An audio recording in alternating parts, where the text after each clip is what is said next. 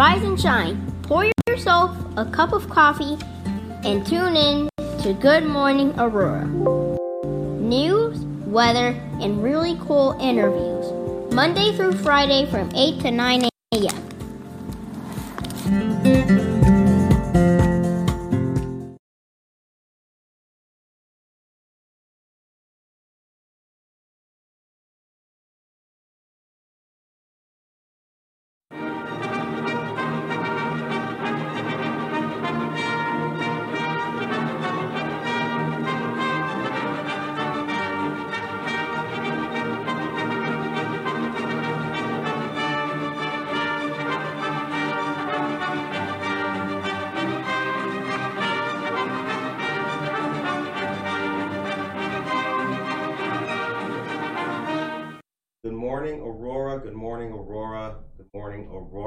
The time is 8 o'clock a.m., right on the nose. It's uh, Thursday, the 30th of June.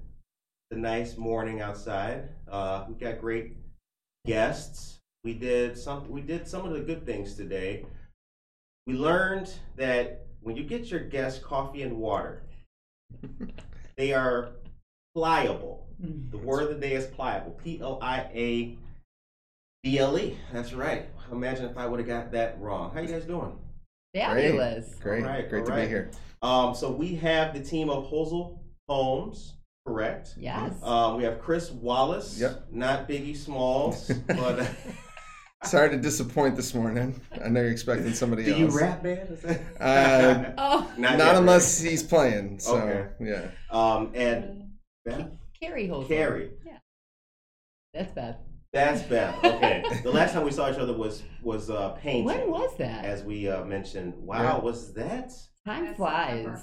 Yes, last Wow. September. So Wow. almost a year. Yeah. Um, you guys know that the Neighbor Project is a uh, dedicated uh, organization here in our community, and we do great volunteer work. And the team of Holzer Home here uh, came out and painted with us one day. And we really appreciated that. But anyway, good morning to all of you great listeners, and we're glad to have you guys today.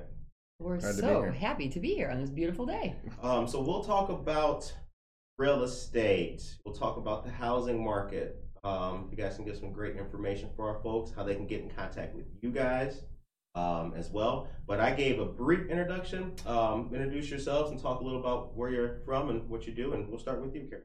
Okay, well, thank you so much. It's exciting to be here. Um, I live in Batavia on the east side of town, Okay. and um, I, I guess I could say I'm the founder of Holzer Homes.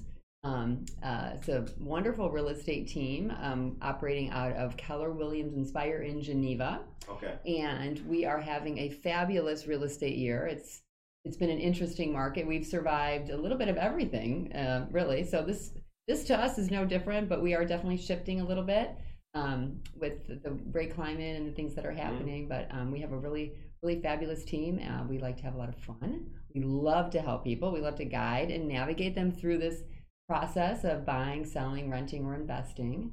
And um, Chris here is my partner in crime, and Chris, we have a lot.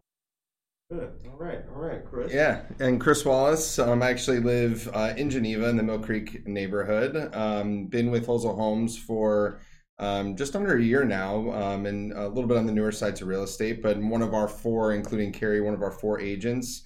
And then we have uh, four folks behind the scenes that are very much hands on with our clients as well. Um, so it's been a, an amazing year so far. Um, and and for our office, for our team, for Keller Williams, and just for the housing market in general, um, you can be really successful. As much as the the stigma is that things have been a little crazy out there, and it's uh, it's definitely going through some change right now, which we can get into. So Um, when it comes to the um, the stigmas and I guess misconceptions, are a lot of people when you meet them are they adept? Do they know what's going on? Do they have even a a, a slight knowledge if they want to buy or sell, or do you meet people who are somewhat novices and brand new to the to the uh, to what they're getting into? You know, I I know that you teach people and guide them along the way. So Yeah. how is was that? That's a great question, and really all of the above. You know, we really pride ourselves on like a really consultative approach to real estate because everybody's situation is different, and it's not a one size fits all. We do find that, especially in a market like this, when things are you know, there's a lot of press out there about what's happening and the, you know, the rates and the inventory, and people tend to kind of create an emotional response to that. Mhm. And we try to, you know, guide them and get them, you know, just set with what the numbers actually are, try to take the emotion out of it, try to figure out what's best for them. But there's always that like leading and lagging time. Right now, we're kind of, you know, like that we're in this leading period where things are changing almost on a daily basis. And we're seeing like the coasts, like the West Coast and the East Coast, are really starting to shift. The inventories building. In the Midwest, we tend to be a little more insulated from those, you know, quick shifts but we like to really watch what's happening so we're like one step ahead so we can make sure to guide people but really just trying to take the emotion out of it and um and and chris here one thing that um you know he's been fabulous about during the time where we really haven't had much inventory is he's just such a hunter he gets just obsessed with making sure that the buyers find the home of their dreams and he turns over every stone and um and so we're so grateful to have his expertise and So Chris is the the the, the bloodhound of finding I like Is it. I like it. Is that it? That yeah, I think. I think there is um, something to be said about having. And I said that um, was full. I love dogs, so that, that was not Yes. a diss. That was No. not a diss at all. No, that's his new nickname now so thank you Yeah, I needed one. No, if anything, it's a compliment. I think that um, I've worked with close friends of mine and people that you know maybe came to one of our open houses that I've had a chance to meet. That um, and a lot of folks they come to an open house, they're kind of casually looking, and again they read maybe a blog or they hear something on the radio or on a podcast about what's going on in the housing market or a friend of theirs just bought and realizes interest rates are now in the sixes and things like that and and it, until you put all of the the pieces to the puzzle on the table for that specific person how much down and you know what can they put as far as money down and what exactly is their what are they looking for? Um, people still need to move um, or have a life change whether that be work or a newborn or a growing family or just you know downsizing and everywhere in between. So it really is in this market as inventory has been down um, specifically in greater Kane County um, and really all over the country um, for buyers it's having someone in their back pockets be an extra set of eyes and ears um, that's something I, I enjoy doing um, it, it's kind of fun for me and you know obviously you get to a table similar to this and you're closing and getting the keys and things like that that's obviously the most rewarding part for them but Mm. the journey along the way is is obviously the critical piece to make that all happen so So two things. Um, well, before we get to those two things, I want to talk about. You mentioned the shifts hmm and the coasts. Can you explain that a little bit more? Yeah, yeah. So we talk about the shift. The shift just means that the market itself is shifting. We are in what we define as like an extreme seller's market. The month supply of home is something that we track um, really on a daily, weekly, monthly basis, and it just gives us a barometer for what what does it look like. So the month supply of homes is if every single home sold, right? How long would it take to have zero homes on the market? And in Kane County, that number has been less than a month which might not make any sense to you or to some people, but generally speaking, a balanced market is like a three to five month supply of home. So when you have less than one month, you know that that is just like really critical. At some point, I think at some point in the last few months, it's been less than two weeks. So and and there's really strong buyer demand. What some people don't realize is that about 33 years ago, we had the second largest baby boom in U.S. history, and the average age of a first-time home buyer is 34. So when you have that really low inventory and really strong demand, it creates like a tidal wave. Right. So and the rates were also historically low. So you know the Fed had you know kept that the lever down on rates to keep our economy booming and keep consumer confidence healthy, and and that created such an such a demand for uh, prices to increase. Because Okay. when you have so many people that want the same thing, the prices just went up, and the buyers were really kind of lapping those price increases up because the rates were so low. When you look at affordability as a holistic approach, it wasn't a big deal, right? Like they, you know, the prices were high, but the rates were low, so so it was it was like okay, well that's affordable. But now as the rates are increasing, right, because the Fed is now increasing the, the, the lever on those rates because of our inflation, Right. right? Like they're solely interested in kind of calming that down, and there's really only one way to do that, or that's the best way. And it's it's happening so fast that people are nervous, right? And so we're shifting now from an extreme seller's market into what we hope is a soft landing into a more balanced market Okay. now and and when we see that inventory though come on you know las vegas is you know their inventory doubled 50% you know in just a short period of time and so when things like that happen so quickly and the market gets dumped with inventory, we're not sure how that's going to be. Like, are there enough buyers to lap up all of that inventory and let it be kind of a easy, gentle, you know, shift into a balanced Right. market? That's what we're trying to wrap our arms around every day and just understand what that means for a buyer right now, for a seller right now. Um, we always use like the analogy of a roller coaster. Like when you're going up the roller coaster, you're excited and everything looks really good, and you're like, oh look, and then the people going down, it happens so fast, Right. and their stomach is in their chest, and they're like, you know, scared, and um, so sometimes it feels like that in real estate when when the shifts happen quickly. But we Yeah. are we're hopeful that it's going to be, um, like I said, a little bit more of a soft landing, but determined. To be determined. Mhm. TBD. TBD. TB Dizzle. TB Dizzle. And Carrie triggered me on uh, Carrie triggered me on analogies. That's like my go-to. I love a good analogy. I feel like right now the best analogy to use is like a sixth grade dance at a school Mhm. where the boys and the girls are on opposite sides, you know, kind of thing.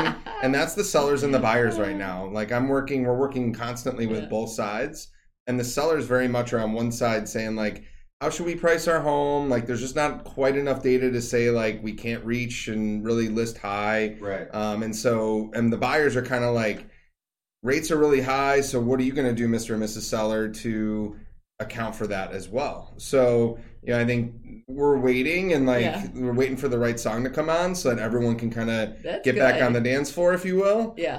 Um, I but I- need you. it. That is- get it. that is Um, perfect. I don't know what you I could get queue it. up to make that happen, but you know, we're out seeing homes and the buyers are like, this is priced like it was a month or two ago, Mhm. and the rates obviously are up, you know, significantly in a very short period of time. And the sellers have to come down and kind of meet the buyers there. And and even the homes come on, price reductions are more and more common, but even the price reductions are a little bit here, a little bit there. Sellers quite haven't gotten their heads around the fact that we are past, you know, kind of the peak. In, in Aurora in particular, I feel like Aurora, as far as inventory, is a little late to the party this year, and things picked up into Okay. April and May. Um, and then now, as we head into June, things have flatlined a little bit in Aurora in terms of just number of homes on the market. Um, and then as homes sit and new homes come on, that's where you see the inventory pick up, and now the competition's picked up while the buyer pool maybe has gone down. So um, things are going to continue to be interesting really over the next few months. Um, between now and Labor Day, um, will be really interesting to see what happens to rates, but also what happens to um, you know the homes that are on the market or soon to come. So Okay. And when it comes to that, getting that that that quick, up to date, pertinent knowledge of of the rates, you guys are in the industry. How do you do that? What's the mechanics of that? Is it is there an email that comes? I mean, I'm on the outside looking in, Yeah. kind of thing with it. Like, how how does that happen? Yeah, good question. Because there's a lot of data that comes in, right? So you have to sort of look at it. It's in the news a lot too. I know a lot of that. Yeah, and, and it's hard. We have a um, we've got great partners that really help us because it's it really is a team approach, right? So lenders are a big important part of this piece of the puzzle because they every day we have a lender partner that sends us an email and says here are the rates are doing today, and you know it fluctuates. Um, and so trying to understand that, but then when you look at the data, again, that's a lagging indicator, right? Because you know we're looking at a few weeks in the past, um, and so it's just trying to get ahead of those trends has been really important and it's been interesting to, to watch because we haven't really seen a lot of change. I would say the biggest thing that we've noticed you know we have a micro view of the macro market. We'll close is around 100 plus homes this year. Okay. um, so somewhere around like 45 to 50 million in um, volume. But you know i can look back and say oh gosh on monday we get together with our team and it's like okay instead of 40 offers you know then it's like 20 offers and 15 offers. Now this past weekend we had two bidding wars and it was four offers and two offers. So it's you know i'm starting to see things cooling a little um, but it's really a, I, and i and i caution some you know buyers and sellers just to you know just make sure they're hiring an agent that is you know really watching what is happening and getting them into this time without you know just without a game plan Right. Do people? I mean, how common is it that people have no game plan? Chris? Honestly, I'm- I mean, you know, honestly, on both sides, Okay. um, both sellers and buyers, it's Okay. interesting. And for you the know, for benefit of anybody listening. yeah, yeah. Yeah. Um, a game plan is absolutely critical, and I think you need to get that from multiple sources. I mean, a lot of folks sometimes come to us with a game plan based on knowledge they've gained from friends or family members, and you know sometimes they get that knowledge from someone in Ohio or in a completely different Right. market or My cousin from Ray told me. yeah, like you know exactly yeah. Ray's My cousin cool. sold their house. Ray's pretty smart. Yeah. yeah. yeah. Yeah, He's a like good- great guy, good but he sold his house last October, and the market was different in February. So Yes. let alone Oh, now. So goodness. I think you know on this on the listing side, that's where our approach is is really hands on and also helps guide them and see the whole process. Because everywhere from staging, and we have a licensed stager on our team, uh, Katie, who's amazing, all the way from uh, that to the closing table. Understanding that whole process is key. Um, I actually recently sold uh, my childhood home with my parents, um, and they lived there for 33 years. The last time they did a real estate transaction, um, selling a house, was 33 years ago. Um, so sometimes people, and that's great. You know, you plant roots and you stay for a long time. Um, it's a little more common now where people maybe house jump a little bit more or relocate for work, but you do have a lot of sellers that just haven't been through this process in so long um, that you really are doing it for the first time all over again. And it's an emotional experience too. And then the buy side, you know, the strategy is key because a lot of buyers are starting to put their hands up and exit the market and just kind of hit pause. Um, and I typically encourage them like, hey, keep keep one foot in um, because everyone else is leaving. So if there's some opportunity there, you know, it doesn't mean you have to do something you normally wouldn't, but you know, there might be still some opportunities. So just kind of stay the course um, if if they can, and that's something they're comfortable with. So um, both sides, it's key. What if you feel like uh, selling your childhood home? Uh, I was I was there yesterday and it was empty, um, Oh, and uh, it was it was question. just me there, thankfully, um, so no one can see me. But it was it was definitely a. Um, I grew up all the way up in Lake Zurich, so a good hour hour and twenty from here. But um, but yeah, it was it was an emotional process for sure, and just like Shed the last little bit of tears in the yeah crib. yeah exactly. I feel you, man. No, I- no, I- look, I- we got hey. a fat button for that, brother. We got a Don't- button for that. Yeah, don't don't uh, don't keep it going. okay, okay, okay. We'll switch it. We'll switch it. It's early, so if it was late in the day, Yeah. maybe. But Yeah. you got me in a good time. No, um, but uh, that's like you know that's the kind of stuff that people people well you guys are you know the human element of it too. I'm sure it is emotional for some people to buy and sell a home that they've lived in or maybe they don't want to. Um, a project we do a lot of folks who uh, they may have health problems hmm and now it's time to yes leave the home and perhaps go to a a facility. Mm, yes. and they just do not want to do that. Any kind of thing. Well i need wheat bread. Do they have wheat bread? It's like sir you know? And but um with all you know it, it is a it's an emotional uh, time and period. Uh, good morning to all of you great people if you're just tuning in. Look who's here. The marine corps league auxiliary of the fox river valley. Is that you guys? Good morning. Good morning aurora. Right back to you. We have a great guest. We have the team of Holzer homes here in the studio with us today. Dan Barrero is here. Good morning. William miller III good morning. And saul olivas. Good to see all of you. Great guys out there. Yeah, this is uh, good stuff. I hope that you're learning. Get your uh, get your coffee and honey, come take a. They're they're talking about rates right now. Take some notes and uh, and get prepared. Um, so let's talk about um, St. Charles and Batavia area. Well, where's the office located? Your main office. So our office is actually right on Third Street in downtown Geneva. downtown Geneva. Keller okay. Williams Inspire. The dangerous location. You can just walk outside and get into all kinds of trouble.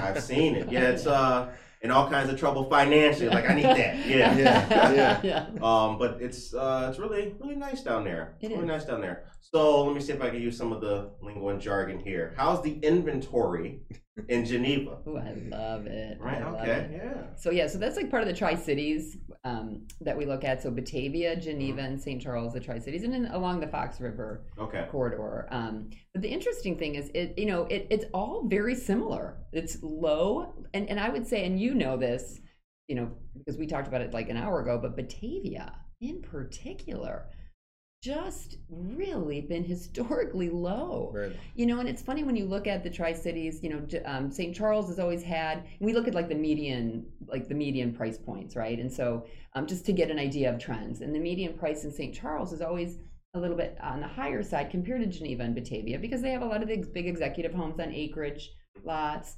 And then Geneva has been like steady Eddie, right? They have I always tease like they have that zip code thing. They're very it's you know a little prestigious, you know, being downtown Geneva. People are very desirable. When we get relocation clients that don't know anything about the area, they say Geneva or Naperville. That's just kind of what people have um, heard. And then Batavia tended to be a little bit on the lower side, more of a first time home buyer price point, medium Yeah. price point. And then that's really increased in the past, you know, um, five to seven years, um, which I think has a lot to do with where the buyers are, because we had a lot of more first-time home buyer, in you know, um, uh, part of this segment of the population. So that did kind of drive Batavia's median price up a little bit, but they're all really, really low right now. I mean, every every area, and what we found that was interesting with the pandemic was you know what people desired switched so quickly so for a long time the trends were oh i don't want a big yard i want to have experiences not things. I want to go live and travel and i don't want to handle maintenance. So things started to get like smaller people wanted smaller homes and just getting down to like you know the basics. And then when the pandemic hit it was like exactly what people desired switched and it seemed like overnight. People wanted space and they wanted home offices and they wanted land because if they got locked up again they wanted to feel like they could breathe. Right. so we so that those properties um, that you know had the acreages and the land got super popular whereas before they were you know not as not as in demand. So it's just a funny thing how you know it just kind of switched overnight and that luxury inventory really kicked out. And a lot of people found themselves oddly um, you know with the pandemic you know in a in a good financial position some people. So it drove that you know those prices up Well, um, so with, with and with that experience and that that chunk of information, because I was going to ask this question later on, but this is a great segue. What's the biggest impact do you believe that the pandemic had, and is it that people had more money to spend, or or, or what else do you think was a, a big uh, impact of Yeah. the pandemic? Yeah really good question. Um, I would love to see what you think about it too. It's just, you know, I, I just remember back when we went shelter in place, and I, I was joking, like, but not. I was, we were kind of in the fetal position, like scared. We had 16, 17 homes under contract, and I didn't know if we could even close. People thought the title companies were going to close. We couldn't be together in person. And it was just, it was such a an odd, scary time. And then, of course, Illinois said we're essential, and then slowly people got back to it, and it just, it's just interesting how it flipped so quickly. Um, but I think that people, you know, just in the housing industry specifically, just kind of got back to their roots. Like they, um, one of the, if you look at like the top 10 reasons people move, one of them that I thought was a fun thing to talk about was called the Mayberry effect. The Mayberry. Yeah. Have you ever heard of that? No. Well, it's it was kind of like people were leaving urban areas a little bit more and and desiring to be like you know the um like the Andy Griffith show, you know Mayberry, like moving out to Iowa Okay. and yeah. just and and just getting back to like almost just a very um I don't even know what would you say what would be the simple life. simple life yeah you know just kind of like evaluating what's important and and um and getting out to just you know land and Hmm. a little bit quieter but that was from the housing industry that was an interesting trend that I think is going to continue I don't know what what do you think Yeah, I mean the perspective I can provide, um, which is a little bit different, is I bought and sold in late summer of 2020. So pandemic and shelter in place and everything was still, you know, kind of on the upslope. Yep. Um, and my wife and I had uh, we lived in the city. We had bought in Logan Square a new construction condo in 2019, um, which we looked at as a great place to start, but also was going to be a strong investment as Logan Square at the time and still has been building up and booming. Um, and then turn around and it's 13 months later. Yeah. Um, we have a newborn and we're we're ready to you know we're we're just feeling really tight. Didn't need to be in the office downtown, so my wife looked at me and said, "Should we sell?" Um, and I initially said, "Absolutely not," because we'll take a hit on a new construction condo a year later. Um, and long story short is, with the rates and how favorable they were, our affordability was much higher than we thought it would be that quickly in our journey as homeowners and that opened up the door for us to move out this direction um, and we went through that process during the pandemic so really the the impact on the markets was the interest rates and therefore Mhm. that allowed people Yeah, to afford much point. more homes so now as rates have gone from the mid fours into the low to mid sixes in a very really since beginning of may Mhm. um, the the amount of people getting priced out of the three hundred or four hundred thousand dollar range for affordability is in the millions nationwide.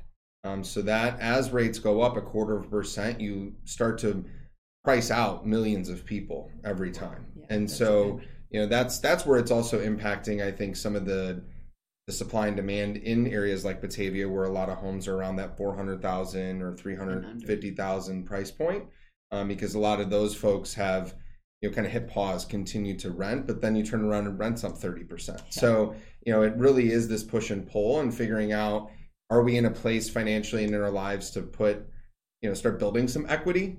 Or are we do we want to stay put because that just feels more comfortable to us? And so that's where just having the education that the average home buyer or possible home buyer doesn't have uh, is where you know, we try to lean in and just provide that via our newsletter or uh, things like this and, and uh, our social media just to make sure people understand what's going on and how to get in touch with us so Uh, one of our great listeners, Dan, says, I live in the Marywood part of Aurora, Marywood. and we refer the neighborhood as Mayberry. Oh, that is so. I was talking about Marywood yesterday. That is so bizarre. Yeah. And uh, how big is Marywood? I'm. I Um, wonder. Dan, if you Do can hear that, brother, how big is How big is Marywood? Marywood? But, um, I don't think it's very big. Yeah. I don't. Yeah, it's not sprawling. It Doesn't take up a lot of land. I'm not too sure though. Good question. Okay, yeah, I wondered about Um, that. I meant and look. Tracy Duran says, on the topic of childhood homes, my sister and I were able to visit our old house on Gates Street when it was up for sale. It was nice to visit. Bit sad, but glad we did it. Aw, Um, that's fun when it's on the I was- market. I was Right, hosting, You can uh, go peek. I was hosting an open house of ours in Wheaton, and the owners prior to this seller that we worked with uh, actually came to the Oh, open house and we're like, "Oh, we used to live here. Want to see how what they did with the place." Oh, It's. Yeah. It's funny. I mean, some people are I wish I could have done that. yeah, some people are fleeing Illinois and going to Florida and doing all these things, but you know there are quite a few folks. I just met a gentleman yesterday that moved from Tennessee to Illinois, whereas a lot of people are fleeing to this, you know places like Nashville and whatnot too. Oh so my it's gosh, just I'm so hear things glad. about Nashville. Yeah, Yeah. oh, I'm so glad you said that because one of the other things that was really interesting about the pandemic, because people could work from home so much, um, with the way you know remote um, the remote world was, I we found that a lot of people actually moved back to their hometown from leaving for work. And once they could work remote, we had people coming back, which was really fun. Hmm. I, you know, same kind of emotional. I think that working remote here's and and this is somewhat slight on top, but I think that the world going remote was for a lot of people perhaps the best thing that happened to Yeah. them. Yeah. Sure. I, I you know just at least speaking on a Yeah. personal level, my quality of life Mm-hmm. with a better work balance, work life balance, Yep. got so much better. Ah, that's so awesome. much better. Like the ability to send eight emails and, quite frankly, take a 31 minute power nap. Yeah, right. 31, that's the magic number. No, Yeah. right? Uh-huh. Not too much, not Yeah. too little, have you know. perfected that. Then you get I up, need take that that quick power shower, yeah, power shower. Yeah. Yeah. and now you're back to, right? Yeah. That was, I mean, instead of just, what, chips in the vending machine Yeah, or, right. or whatever. Um, so I could see how maybe perhaps all of those kind of personal human Yeah. factors would would Yeah. uh, figure it in a in a good way. But there was another question here. that, Um, I don't see a lot of for sale signs around. Is that because people aren't moving, or is it because the home sells so fast? I think you kind of answered that slightly. But but that's Jessica, good morning. that's true. Yeah, they are selling quickly. That's a great point. Um, yeah, they are selling so fast, Okay. so fast. Um, that could be part of it. But that and that's a I love hearing stuff like that because this is what people. That's like a perception, right? And when people start to think, oh, it must be, it must be that there's not a lot of homes on the market, or you know, people kind of put together their own opinion about the things that they see and hear and feel. So it's good to make sure that you know you really do figure out. And and there are little you know pockets of, of you know towns and cities that have Mhm. different you know sometimes price points have different days on the market. But yeah, that's a great observation. They're in and they're out. Now I that Mary that Marywood area is Yeah. around twenty thousand residents. Oh, wow. Twenty thousand. Twenty thousand That residents. cannot- Ward one. Wow. Yeah. Oh my gosh, I am shocked. Yeah. Huh. Emily, Marywood. good morning, and uh, Tracy Duran, good morning to you as well. So uh, now I mentioned the local news that we have. We're gonna go to a brief commercial here, as I, as I, as I deliver And ladies and gentlemen, we got the real. You hear that? Like, man, he's just not flicking it, man. He's really, really got it. Okay, here it is.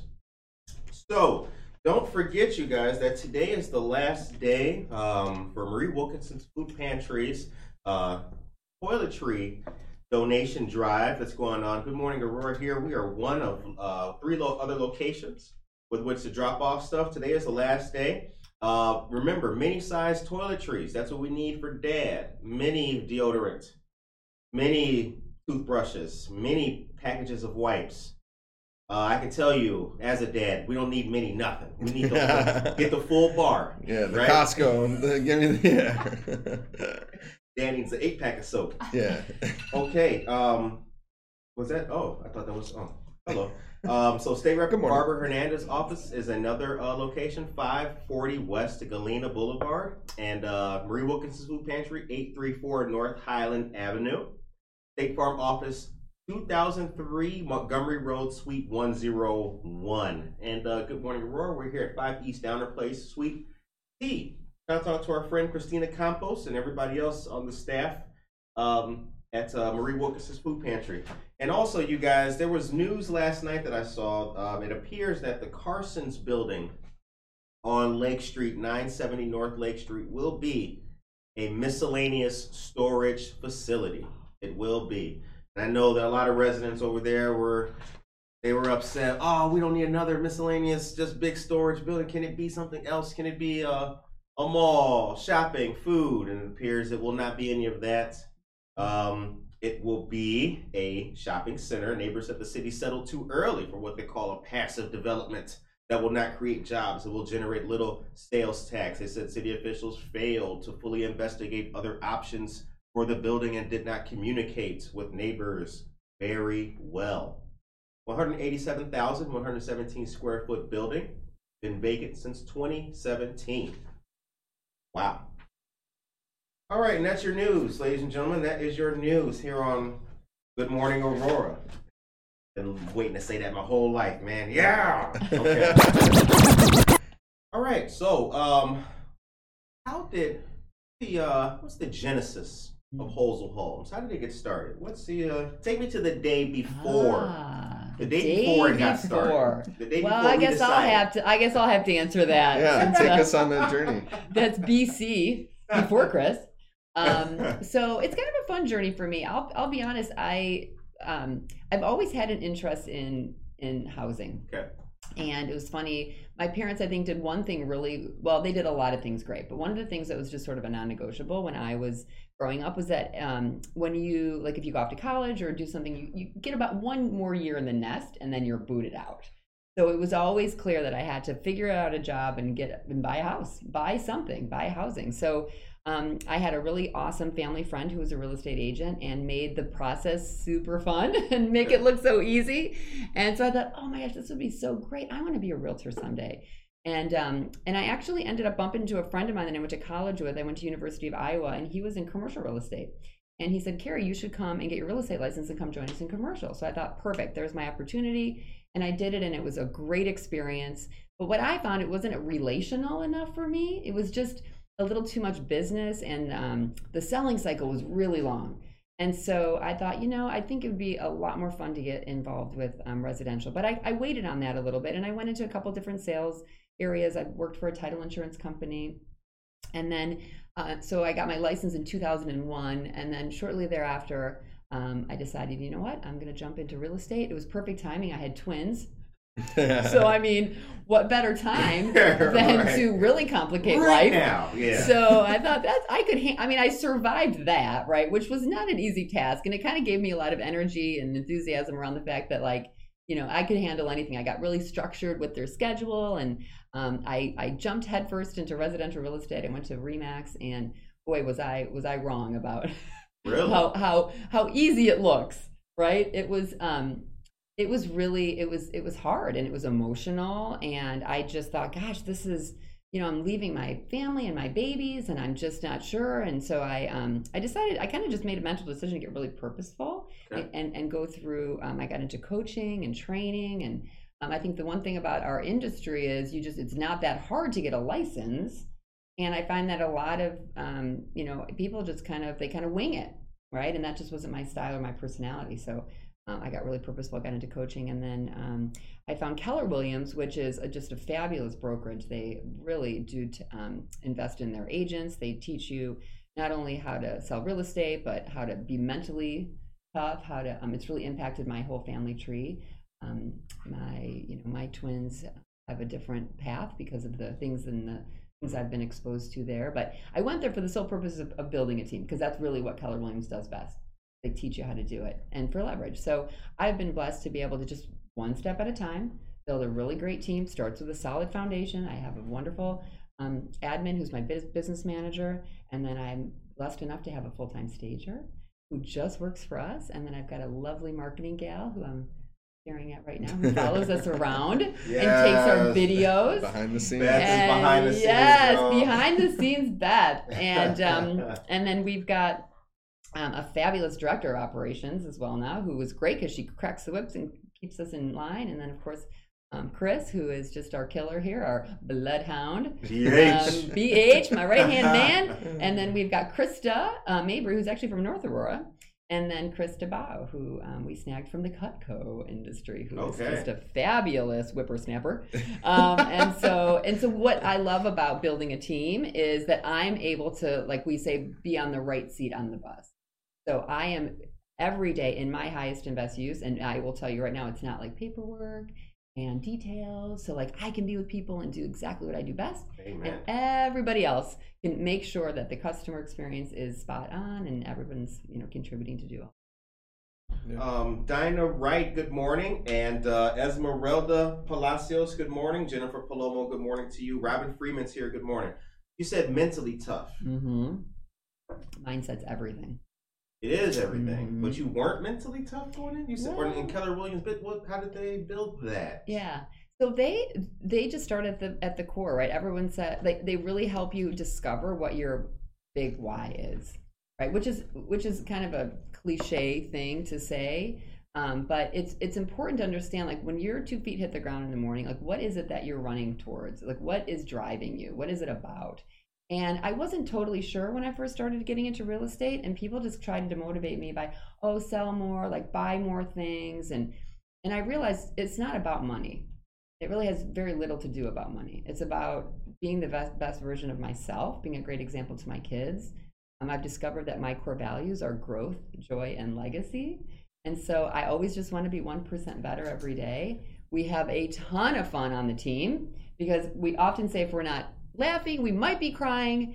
And then I'm all about just making sure that my um, my kids, you know, are exposed to big thinking and the the um, the knowledge that anything is possible right and um, and that's when you know when when chris came into my world like we were in full alignment on on that on what what it was about his you know what he wanted to do in his life and same with everybody on our team everybody on the team has a different goal a different purpose for being there but if i can if, i should say if they can um, be- personally fulfilled through our business then i know that we're winning Um, I so that, and now's the perfect time to pick up on it. So you guys really, and again, when we met, we it was a nice sunny day. We're out there painting. We're painting a house that folks who don't all speak English live in. They're seeing us doing that work. They're seeing the basics. They're seeing a coat of paint, that kind of thing. You know, there's not many people who are realtors or in the industry who would do that. I'm a media, social media guy. I see a lot of like charcuterie boards and wine nights, and that's cool. But I don't see a lot of giving back activities, mm-hmm. not knocking those who do and just don't post it. Mm-hmm. But I don't really see a lot of that kind of human level relationship building. Um, and I was really, I'm thankful for all the volunteers who volunteer their time with us. Mm-hmm. But like, I was impressed by you guys. Like, that really meant a lot to me because getting some high school students to slap some paint is not the hardest job in the world. Mm-hmm. But getting people who have busy lives and who are um, you know realtors, and, and that's a little bit more difficult. Like they need to make the time and then dedicate and show that time. And not everybody does that. And I appreciated the heck out of that. I was really impressed by you guys. Like I and those people in those areas need to see that. Yeah, and they 100%. won't forget that. And that meant that meant a lot. So like to have you guys on the show, like you guys deserve to be shouted out, man. Like I appreciate that. Like no, you you guys really do. Like I like all your pictures and everything. Follow you guys on Instagram. Yeah. Like I'm a supporter, man. Because I appreciate that too. seriously, those people, those kids in that window Mm. have never seen that before. Yeah, right. You know, so I, I I really on behalf of you know the show to to you guys, thanks. You guys are doing good good work out there. Yeah, we appreciate Um, that, and that that resonated with me when I first met Carrie and the team. And Yeah. one of the first things that uh, Carrie and I spoke on was how, um, and that Beth spearheads for us is our monthly give back initiative. Yeah. So sometimes. Um, as we are realtors running around, sometimes it is you know doing funds. We did a March Madness, and uh, you know the The charities Yeah, were I yeah the that. charities were at the mercy of the basketball players on the court. But you know the the everyone wins essentially in that sense. Um, um, but it, you know for me that's something i did well before i, I met carrie and the team and with united way and other organizations and uh, youth and communities especially in the city. And so that really hit home for me because it can't just be all about buying and selling homes or staying up on the trends. Like all those things are important and our clients mean everything to us but it has to go beyond that. It has to matter more than just the day to day of real estate. And it's easy to get caught up in all the things that we need to do and the contracts are going in and out and we need to sign this or do this or go to this. And and so you know it's important that we have to set aside that time. And um, I think it's it's easy to have it not happen um, but I think you have to really dedicate the time to it. And I'm somebody that likes variety and that's why real estate's been Yes, so great. Okay. no day is the same. Um, and that's been that's been awesome.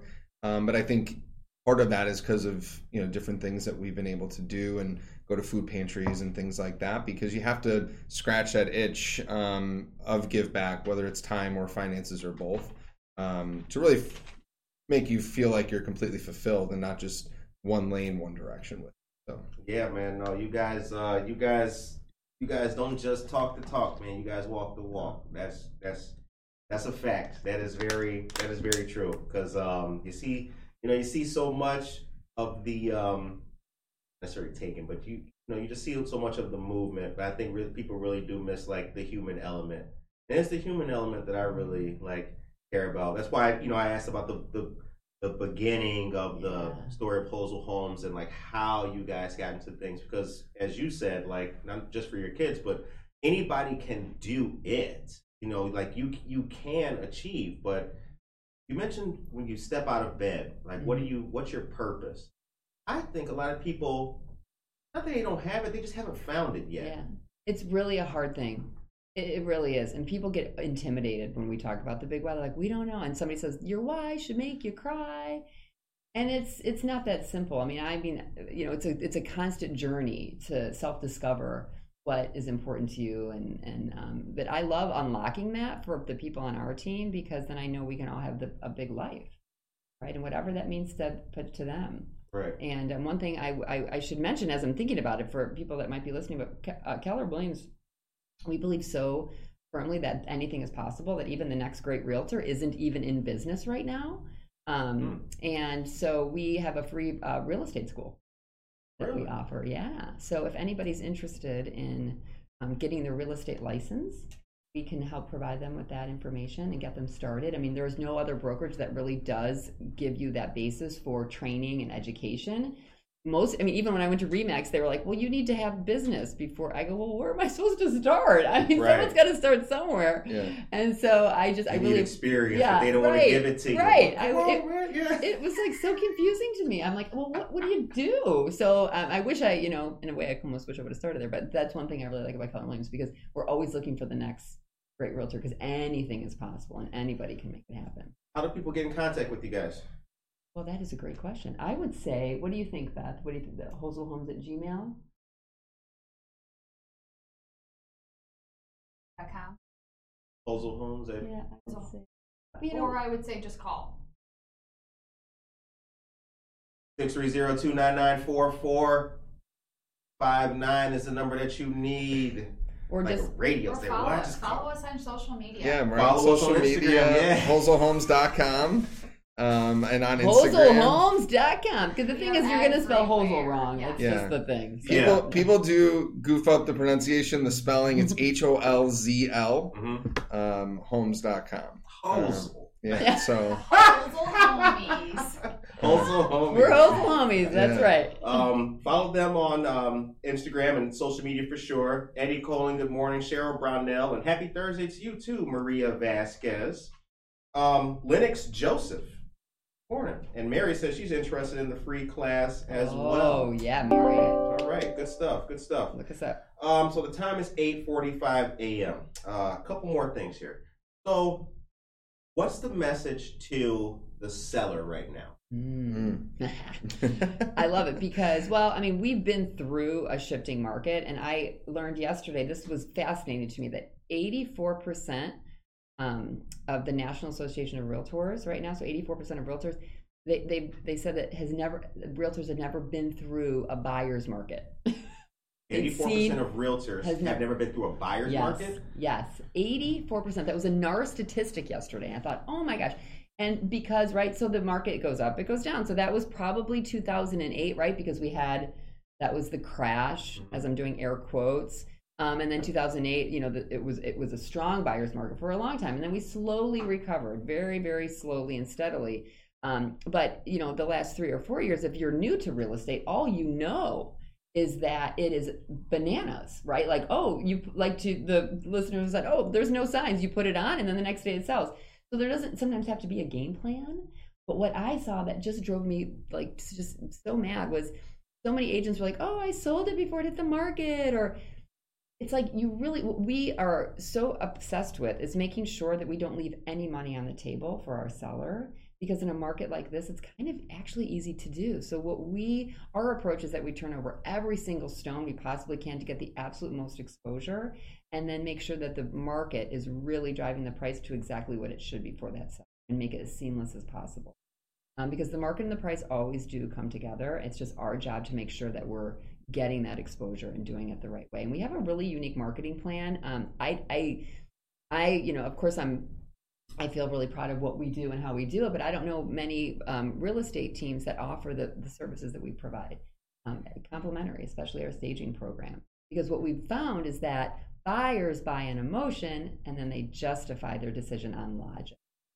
And if you can't walk into a home and really feel that emotional connection and feel like, oh, I could raise my kids here, or this is, you know, it's, it's, you know, this is, I'm downsizing and it's stressful, but this is a beautiful home and I feel like this could be mine, then you're not going to get them into a buying decision.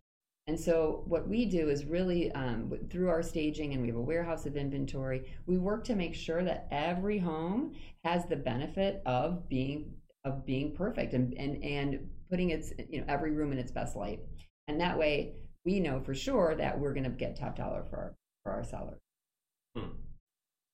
Um, what is the what is what's the what was what what quality what characteristic does a person have to have to be consistent and successful in the industry Mm, well, I'm going to let you talk to that because we were talking about that recently. But what I always say is the only thing constant is change. that's true i say that's yep that's right And what I find is sometimes, you know, and the, you know, people have blinders on and they're kind of keeping their head down and they're always doing the same things.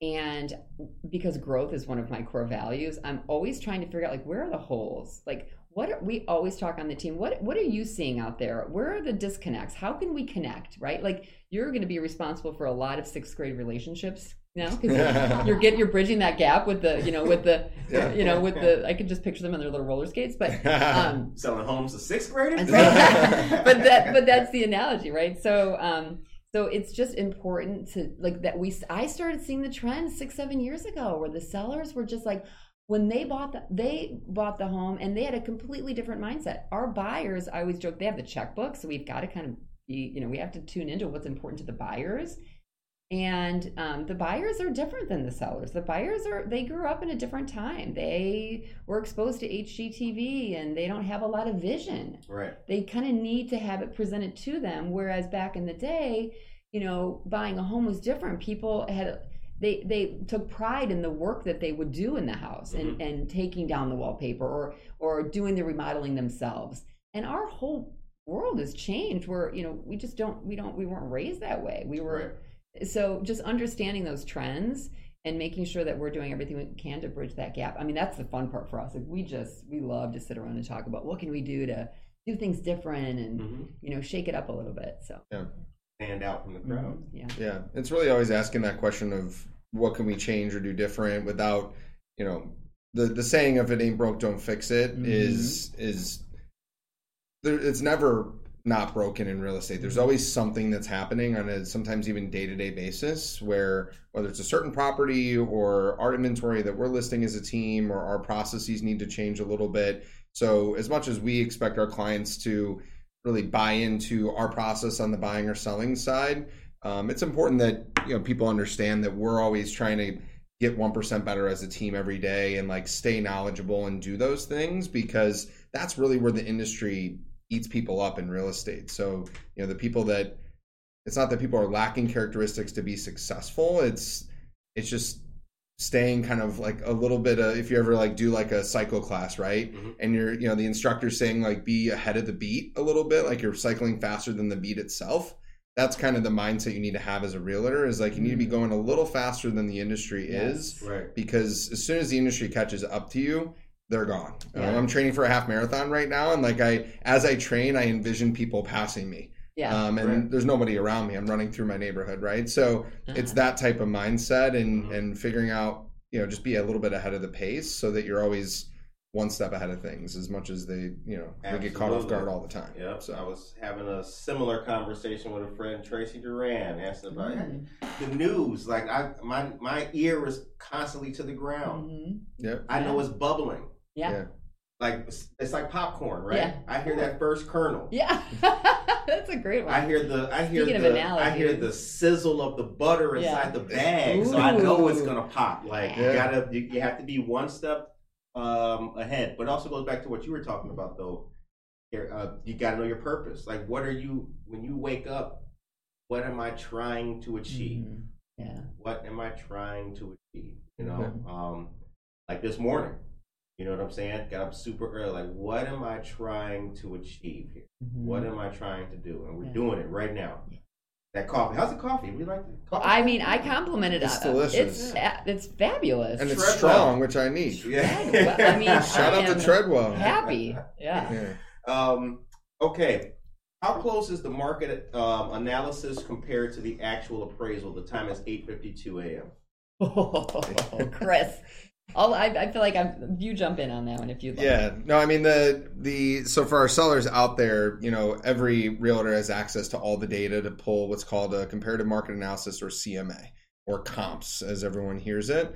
And right now it's as critical as any time to look at not just what has closed because homes that listed in March and April and closed in May, early June were in a much different market than we are in today. Okay. So it's important to see and those those homes um, for instance you know working on a, a listing coming on in batavia here um, tomorrow and you know the the four or five homes that closed recently in the area are were on the market for four or five days. Um, there's homes that are contingent right now in that same area that are actually on the market for five or six days but again they they listed in uh, like a month ago and that's actually a different market than we're in today so you have to really look at all three pieces, which includes what's active on the market now.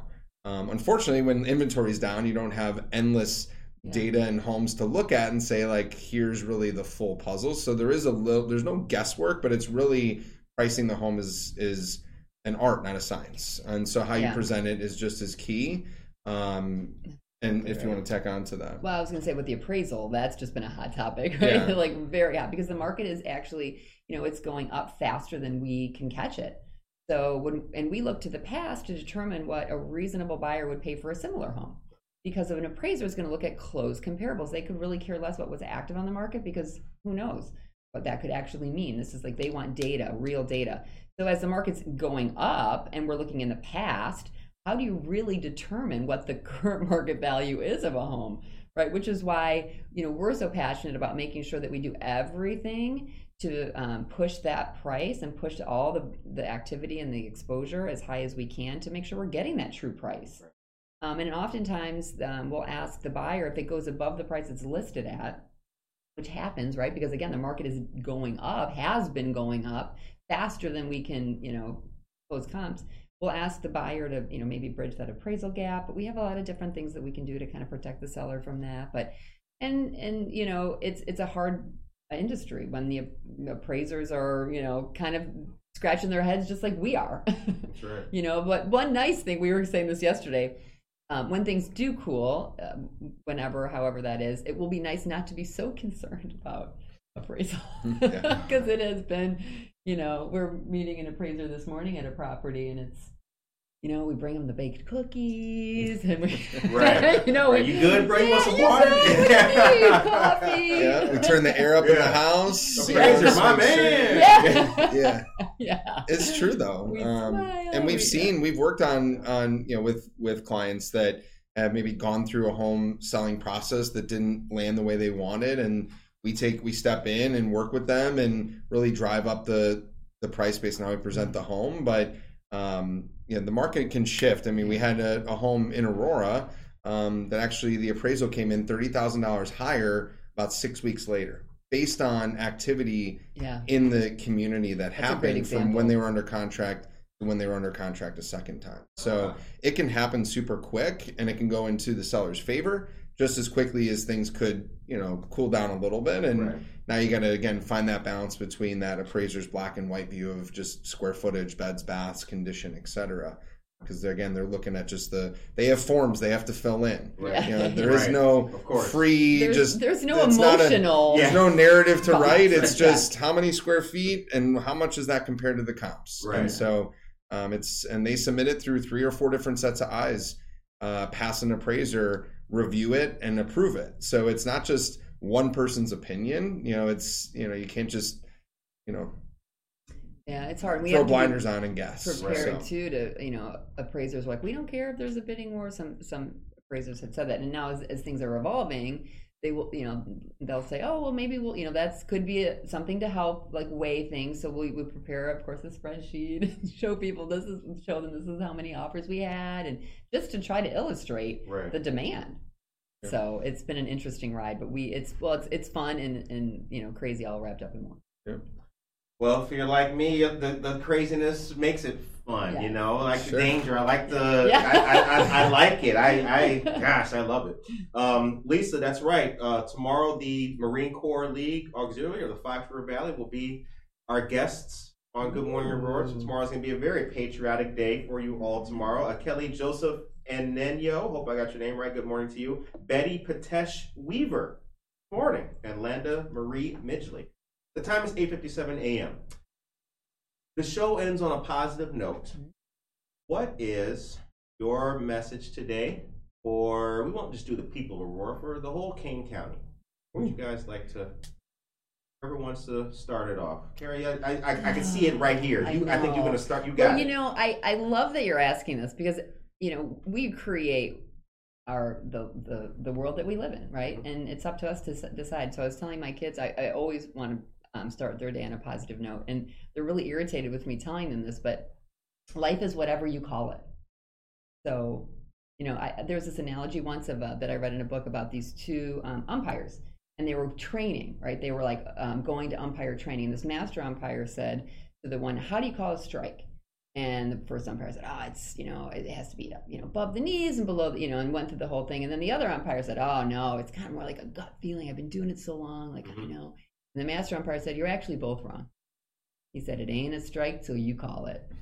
Oh, I like that. As a That's former right. umpire, I like that. I haven't That's heard right. that before. I'm like, That's right, right. right, I got and my that. kids are like, "Oh, mom, the umpire again." I go, "Hey, Hey. I go, you you just made the decision to paint your reality in a negative way.